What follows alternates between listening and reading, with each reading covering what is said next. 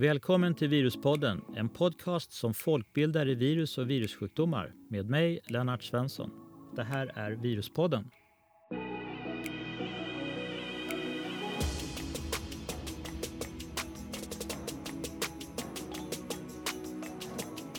Det här är avsnitt Viruspodd sju, Omicron två. Den är separat från den tidigare som vi just spelade in. Välkommen till Viruspodden med mig, Lennart Svensson och Åke Lundqvist. Den här covid-pandemin har ju nu pågått väldigt länge, två år. Och de här senaste veckan har vi sett en explosionsartad spridning av den här nya varianten Omicron, globalt sett. Så det vi tänker göra nu är att försöka få en något sån här hyfsad uppdatering på Omicron. Och den här podden kommer, det här avsnittet kommer att handla lite grann om det. Fortfarande är det ganska oklart om Omicron ger mildare sjukdom än tidigare varianten, även om mycket tyder på det. Eftersom så många nu är vaccinerade i olika grad så är det svårt att avgöra hur hårt Omicron skulle slå i en ovaccinerad befolkning. Men vad är det då som är så speciellt med den här Omikronen? Den smittar extremt effektivt. Det tror jag vi alla kan hålla med om. Den går från ett land till ett annat och den har kommit till Sverige och den går som en löpeld. Men varför gör den det? Och vad vet vi idag om den här extremt höga smittsamheten? Åke, vad, vad, vad, vad du som kan mycket om det här, vad, vad, vad tror du? Alltså man sekvenserar ju den här nya varianten blixtsnabbt och då ser man att Omikron, som den heter, har mer än tjugo nya mutationer i den biten av arvsmassan som kodar för det här spikproteinet, eller som kodar för den del av spikproteinet som, som känner igen receptorn. Om receptorn menar man då den del på I, huma- i mänskliga lungceller som viruset binder till. Och då tänker man sig att de här förändringarna, då, mutationerna, gör att omikronvariantens spikprotein eh, känner igen det här ännu bättre än vad de tidigare varianterna har gjort. Så där, där, där lägger man mycket av tank, eller liksom man, lägger, man tror att de här förändringarna gör att eh, det här sprids mycket bättre. Det vill säga det binder bättre, det infekterar effektivare. Eh, men det, man tänker också att eftersom det är så mycket nya mutationer i spikproteinet och eftersom våra vacciner är riktade mot spikproteinet så tänker man sig också att tidigare infektioner eller vaccinationer eh, fungerar sämre mot omikronvarianten. Det vill säga, trots att man är vaccinerad kan man lättare bli infekterad av omikronvarianten än vad man kunde eh, med de tidigare varianterna. Vad, vad, tror man, vad tänker man liksom för möjligheter? Dels, vad är det för något mekanistiskt som har gjort att den har fått sån här snabb spridning? Och vad tror man om ursprunget liksom sådär, och mutationer och sådär? Liksom. Ja, men det, men först, om man håller sig till liksom den här jätteexplosionsartade smittspridningen som är helt annorlunda, skulle jag säga, än de tidigare varianterna. Jag tänker på under våren eh, tjugo tjugo, då hade vi det här vi kallar klustersmitta. Eh, det var ju liksom olika områden, olika miljöer. Det spreds eh, väldigt olika över ett samhälle, som till exempel Stockholm. Här med omikronvarianten så, så är det ju, man kan kalla det som en eld, eller det liksom bara exploderar ju. Det är ett, land efter land så går ju smittspridningen rakt upp i taket. Jag hörde också idag på, på pressträffen att nu räknar, nu har man gjort nya scenarier eh, på myndigheten, och man hade ju tidigare då en som hette noll ett två, och för ett antal dagar sedan så visade sig verkligheten i en mycket högre smittspridning än det värsta scenariot som presenterades före jul. När man gjort nya, två nya scenarier, och det värsta där, då är man uppe i sextionio tusen nya fall varje dag. I piken då, innan man tror att det vänder. Och i de tidigare scenarierna så trodde man att det skulle vända någonstans idag typ, tror jag. Eh, tolfte. Eh, men då har man skjutit fram piken till, till slutet av januari. Och då är det värsta som sagt sextionio tusen, och det är ju liksom tre gånger fler än vad vi har idag. Sen, idag rapporterar toppnoteringen någonsin tjugofem tusen nya fall, eller nya diagnostiserade fall. Betyder det på något sätt att eh, sjukdom, sjukdomsfall som kommer, de ligger lite framåt i tiden, kanske en vecka, tio dagar om vi har en jättesmittsamhet just nu?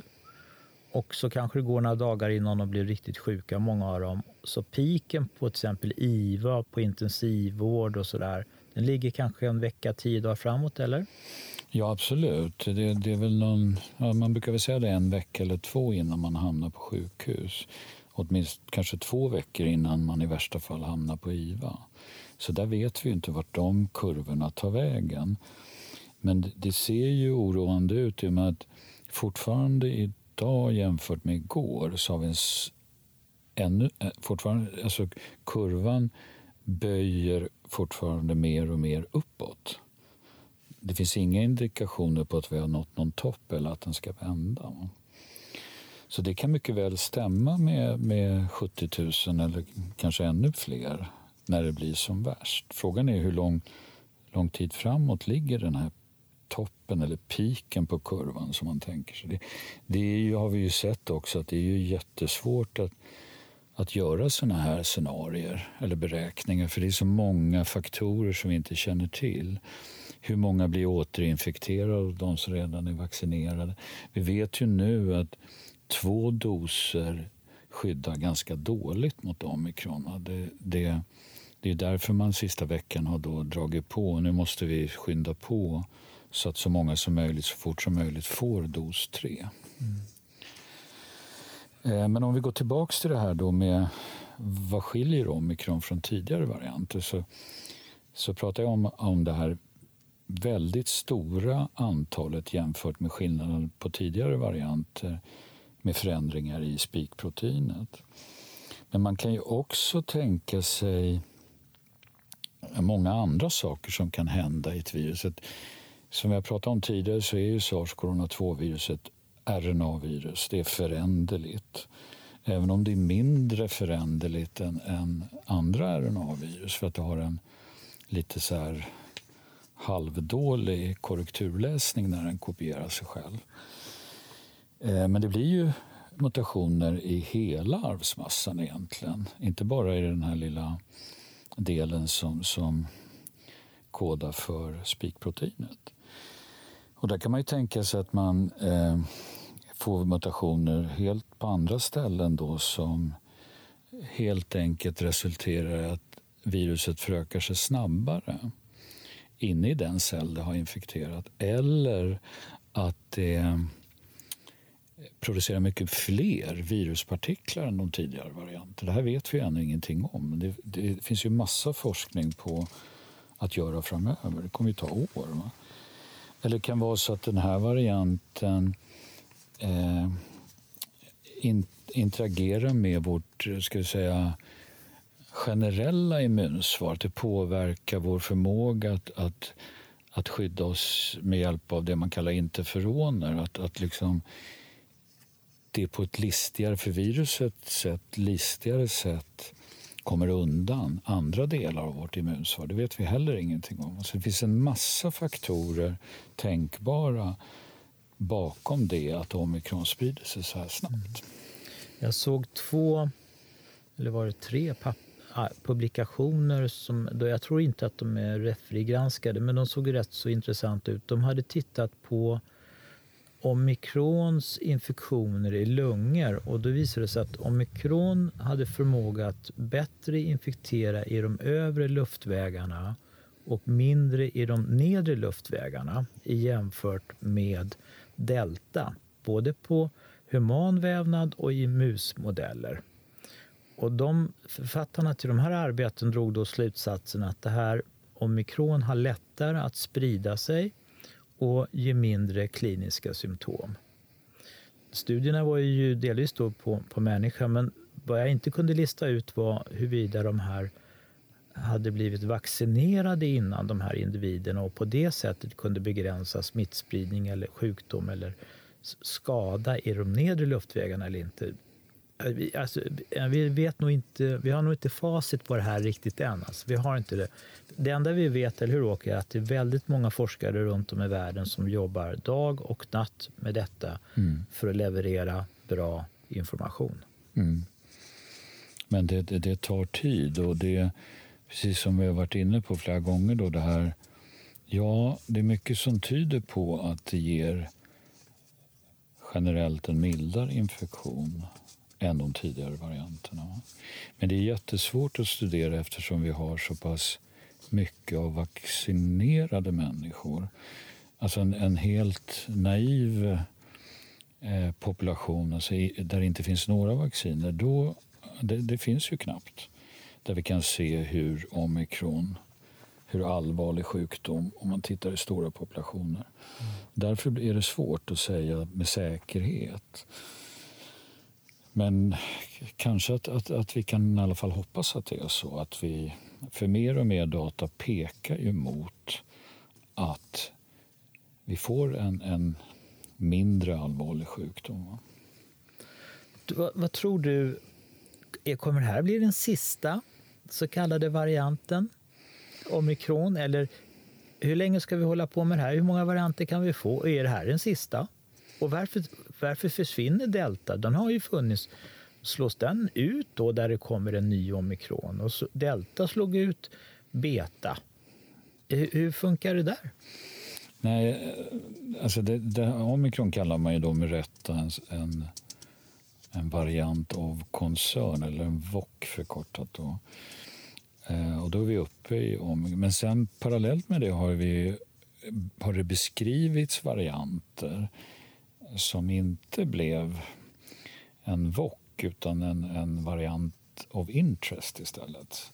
Så det är därför det blir lite hack i det grekiska alfabetet då. Och hittills är det inte så många vockar. Men eh, jag tror ju med största sannolikhet så kommer vi se ett antal varianter till. Men sen vet vi ju inte alls hur. Kommer det bli eh, variants of interest, eller kommer det bli eh, av koncern, alltså V O C? Eller, det vet vi inte, men och vi vet inte heller, även om vi ser i England eller Sydafrika och kanske redan i Sverige att, att omikron tar över eh, från delta, konkurrerar bort delta helt enkelt. Så har vi inte sett att det har skett fullständigt någonstans. Jag hörde idag, räknar man, eller måndag, så tänkte man sig att man hade ungefär fem till sex procent kvar av delta i England. Och där vet vi inte än, än om det går helt till noll. Eller kan, vi, kan delta fortsätta att puttra lite? Det, det återstår ju att se. Va? Mm. Och sen vet vi inte heller om naturen skapar en variant som kan spridas ännu mer effektivt så att den konkurrerar bort även omikron. Jag skulle ju tro det, men jag vet absolut inte. Jag, jag, det är inte alls osannolikt. Alltså, viruset har ingen tanke bakom mutationerna som sker. De här varianterna som vi får nu, det sker förresten för alla R N A-virus. Det är bara att vi har vårt fokus på just den här coronaviruset nu. Men vi har lika mycket varianter på de som håller på med vinterkräksjuka som jag gör, och många andra virus. De, de har också mutationer konstant. Och mutationerna uppstår by chance. Det finns ingen strategi bakom dem. De bara uppstår. Och när de uppstår och det finns ett selektionstryck för dem att de har fördelaktigt på något sätt, då är det de som överlever. Så mm. vi får nog leva med varianter i tid och evighet. Mm. Men jag skulle tro att vårt intresse för den här viruset i framtiden kommer att avta när den kanske blir snällare och snällare. Då kommer vi att tappa intresse, men den kommer att fortsätta mutera. Absolut, och det, det kan man ju se när sånt här händer. Alltså när, när SARS ett eh, dök upp då för arton år sedan är det väl nu. Var fanns coronavirusforskarna? De var inte många som, som hade jobbat med corona kontinuerligt. Det kanske var lite fler nu då efter SARS ett och MERS. Eh, men så fort ett... ett alltså, vi ändrar ju fokus väldigt snabbt. Liksom. Men jag tänker så här, man har ju sett, tack och lov, att våra vacciner som då, alla är ju baserade på ursprungsvarianten, den man kallar Wuhan. Tack och lov så verkar ju de, eller det vet vi redan, de skyddar ju bra mot svår sjukdom och död. Även mot Omicron. Men man har, man har ju sett väldigt mycket vaccinationsgenombrott. Dels tidigare med Delta, men också med Omicron nu. Eh, hos de som har fått två doser. Så att det, man funderar ju på om det kanske inte är korrekt att kalla en person som har fått två sprutor för fullvaccinerad. Det kanske är så att det, det behövs i alla fall tre för det. Men om vi nu vet det, varför är det så många som bara får två sprutor? Vad, vad tror du om det, Lennart? Har man inte... Nej, jag, jag vet inte. Jag tror att i början så tänkte vi väl kanske bara att en dos skulle räcka och så fann man då att det inte räckte. Men om jag spontant alltså skulle jag nog säga att många av de som drev på besluten av antal doser hade inte tidigare jobbat och arbetat med coronavirus. Det finns en otrolig informationsbibel att hämta på veterinärsidan för coronavirus. Mm. Där har man haft vacciner mot corona i trettio år. Och man skulle kunna hämta mycket kunskap från de studierna och försökt att tänka till. Men nu hoppar man direkt in på detta med en human coronavirusstam. Och så tänkte man att vi följer ungefär, kanske tror jag, jag tror att det gick till så, att man följer gammal tradition hur man ska vaccinera med doser och sånt där. Det räcker nog med en dos. Och så kom man till, nej vi måste ha två doser. Nu är vi uppe i tre doser. Och snart kommer något, och det är ju säkert, det är väl något land redan som är inne på fyra doser. Jag tror man, man är på det redan i Israel. Israel, ja. ja för då, Israel ligger ju lite i framkant här kan mm. vi säga. Och jag, och ska man vara ärlig och, och säga så här, att var det någon som trodde på fyra doser eller tre doser för ett och ett halvt år sedan, så tror jag inte det fanns någon som skulle säga det. Nej, nej. Vad tänker du om vacciner, om vi bara stannar där lite? Tror du att, att vi kan hoppas på ett mer långvarigt skydd om vi gör, eh, får fram vacciner som, som utgör större delar? Eller vi, när vi pratade om flockimmunitet så pratade vi också om levande attenuerade vaccin eller i alla fall hela viruspartikeln. Kommer det göra en skillnad i hur länge det räcker, så att säga, hur länge skyddet står sig? Kan man hoppas på det? Ja, alltså det är ju ingen som sitter inne med svaret, men man skulle kunna säga att det blir ju inte sämre i varje fall att ge ett helt avdödat eller ett vaccin med fler proteiner från viruset än enbart ha ett protein. Det kan aldrig vara en nackdel, och jag skulle tro att man får ett mer robustare immunsvar genom att antikroppar och så kallade T-celler får ju fler olika ställen att binda på om man ger fler virusproteiner än om det bara skulle vara ett enda protein. Så svaret är ja, jag tror man får ett bättre och starkare immunsvar om man har fler virusproteiner i vaccinet. Mm. Jag tror det, jag hoppas verkligen på det också, för att det ter sig ganska mörkt om det blir så att att det behövs en ny spruta var tredje eller fjärde månad. Det är inte så kul liksom. Men jag, jag, nu har man ju sänkt, för några dagar sedan så sänkte man tidsperioden från sex månader mellan andra och tredje dos till fem månader i Sverige. Men jag vet att i England så är, det väl, är de nere på tre månader. Fyra och en halv månad i Norge tror jag. Så det kanske slutar med att, att, att så länge vi inte har några varianter eller helt nya modeller av vaccin så handlar det om var tredje och var fjärde månad för ett nytt. Alltså nu kommer jag på en sak. Det här är ju tillbaka till tidigt åttiotal. Då var det nämligen populärt att göra syntetiska proteiner bara i en maskin. De var mycket mindre än det här fina mRNA-vaccinerna var. Men man gjorde helt enkelt syntetiska proteiner, så kallade peptider, i, i en maskin. Och då tänkte man att det här är ju det perfekta sättet att göra vacciner på. Och det prövar man över hela världen, kan jag lova. Alla forskargrupper inom virologi höll på med sånt här. Även vi på Karolinska institutet och Statens bakteriologiska laboratorium höll på med det. Men av detta blev det ingenting. Man gjorde väldigt mycket kombinationer av protein, peptider. En peptid är bara en litet fragment från ett protein. Man gjorde kombinationer av detta och man tillsatte det ena än det andra. Men det blev aldrig någonting. Kan du komma ihåg, blev det något överhuvudtaget peptidvaccin? Alltså man prövade ju mot växter, man gjorde ju förstås mot H I V, vi höll på mot rotavirus som jag arbetade då med vaccin. Ja, det, man prövade säkert mot hepatit C. Jag tror att man gav väldigt mycket kraft mot sådana virus som vi hade svårt att odla på i laboratoriet. Mm. Eller som var knöliga helt enkelt att hålla på med. Mm. Men jag kan inte på rak arm säga att det blev att det finns ett enda framgångsrikt, det kanske finns det, nu har jag, jag kan ha fel här, det, det tar jag. Men jag kan inte påminna mig att det finns något starkt övertygande peptidbaserat vaccin som gjorde med syntetiska peptider på, på åttiotalet. Jag kan, jag, jag kan jag inte... Jag, jag kommer inte på något. Eller, alltså, Åke, jag kan inte påminna mig, det var, mm. gjordes ju väldigt mycket försök på detta. Alltså, det här skulle vara svaret på allt. Då behövde vi inte ha något virus, vi behövde inte ha någonting.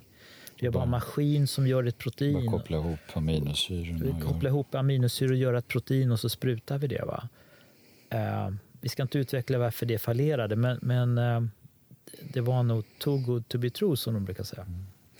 Okej, okay, om vi lämnar vacciner och hoppar tillbaks till Omicron då, så funderar ju väldigt många då på men vad kommer det här ifrån? Det dök ju upp som, som från ovan eller varstans, någonstans ifrån.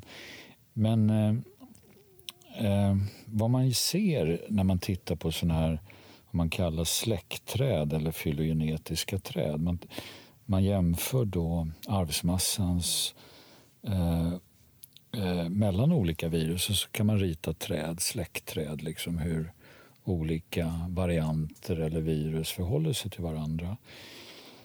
Och då ser man ju att Omicron, den har liksom inte utvecklats direkt ur någon tidigare känd variant, utan den, den går på en egen lång gren ända från väldigt tidigt. Så vad, vad finns det då för hypoteser här? Vad, vad tänker du, Lennart, är den mest sannolika? Vi Vi kan titta på ett sammanlagt fyra olika hypoteser egentligen. Men finns det ja, någon du vad, tror mer vad, vad, på? Vad, vad, alltså, ja, vad tror du? Alltså, en som man har skrivit om, jag är inte så insatt i många av de här andra, men en som man har skrivit om skulle vara att man har en kanske en H I V-infekterad eller immunsvag individ i Sydafrika därför att det var där omikron hittades som då blir infekterad, kanske han inte är jättesjuk med H I V eller, eller något sånt. Och viruset blir kvar i hans kropp ganska länge, vilket gör att han kan samla på sig en väldig massa mutationer för viruset muterar hela tiden i hans kropp. Och rätt som det är by chance, by random, så poppar den här omikron ut.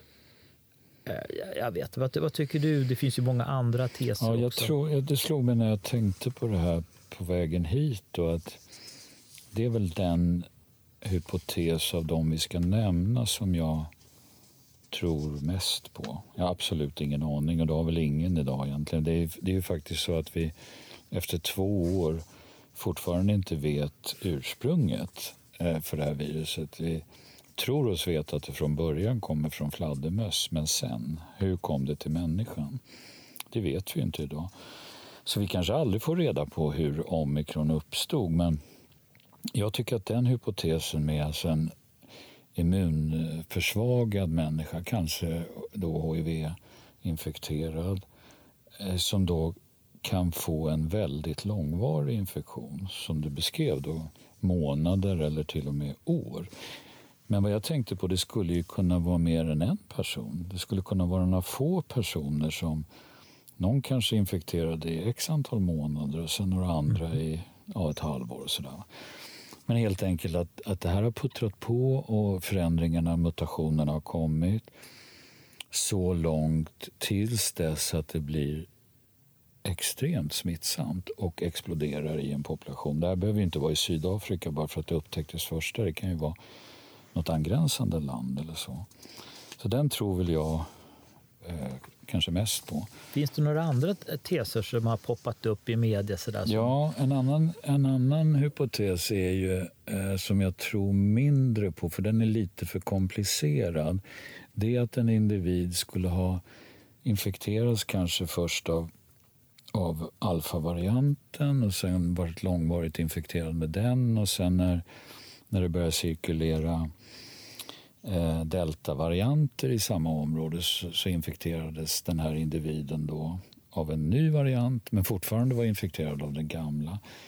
Och det vet man från tidigare studier av coronavirus att de kan byta delar av sin arvsmassa, det vill säga om en och samma cell blir infekterad av två varianter så kan de skapa en hybrid.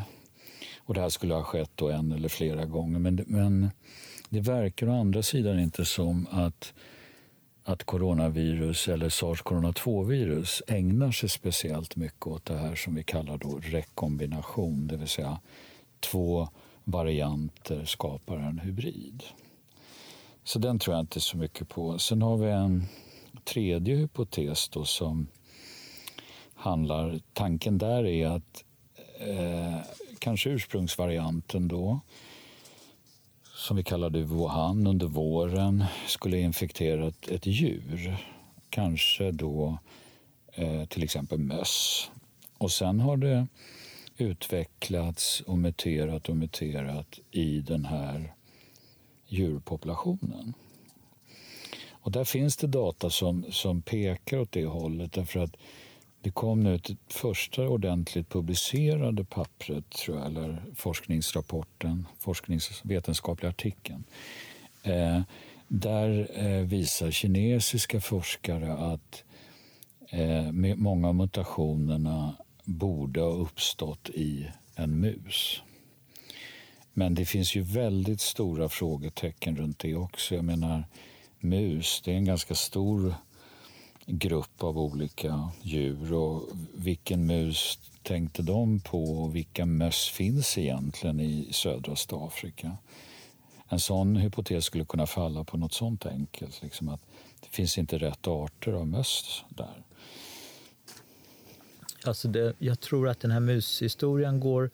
är det nog många forskargrupper runt om i världen som försöker testa, och hur skulle de göra då då? Jo, de skulle mycket väl kunna ta omikronisolat från patienter, det måste ju finnas hur många som helst nu med tanke på smittspridningen, och infektera de laboratoriemöss vi har. Därför att om man gör det med delta eller några av de andra varianterna så är mössen inte riktigt mottagliga för de här coronaviruserna. Det blir ingenting, trots att de kanske är nyfödda och immundefekta mössen. De, nej, det går inget bra. Men så den här idén, den lovar jag att det finns det många forskare i världen som just nu sitter och prövar. De tar ett omikronisolat från en patient mm. och de ger det helt enkelt i näsan eller munnen till en vanlig laboratoriemus. Och är det så att viruset förökar sig gladeligen och hoppar omkring där, då kanske den här historien håller. Men skulle det visa sig att den inte gör det, då tror jag den faller. Mm. Mm. Nej, vi får se. Det är ju, alltså, som sagt, det här är ju hypoteser alltihopa. Ingen vet alls. En fjärde och sista då, eh, som också presenterats i, i media, det är att, att eh, den här Omicron som vi nu känner sedan i höstas, att den har utvecklats helt som alla andra varianter men varit oupptäckt. Det finns ju områden där testning och så är väldigt begränsat. Men att den skulle ha gått under radarn så länge tänker nog de flesta är ganska osannolikt. Den borde ha upptäckts tidigare om den fanns hos människan redan för ett och ett halvt år sedan. Va? Ja, vi har hunnit diskutera en hel del eh, olika saker idag om Omikrons ursprung, och eh, jag tror vi avslutar dagens podd med detta, och eh, vi får väl höras vidare framåt. Tack ska ni ha.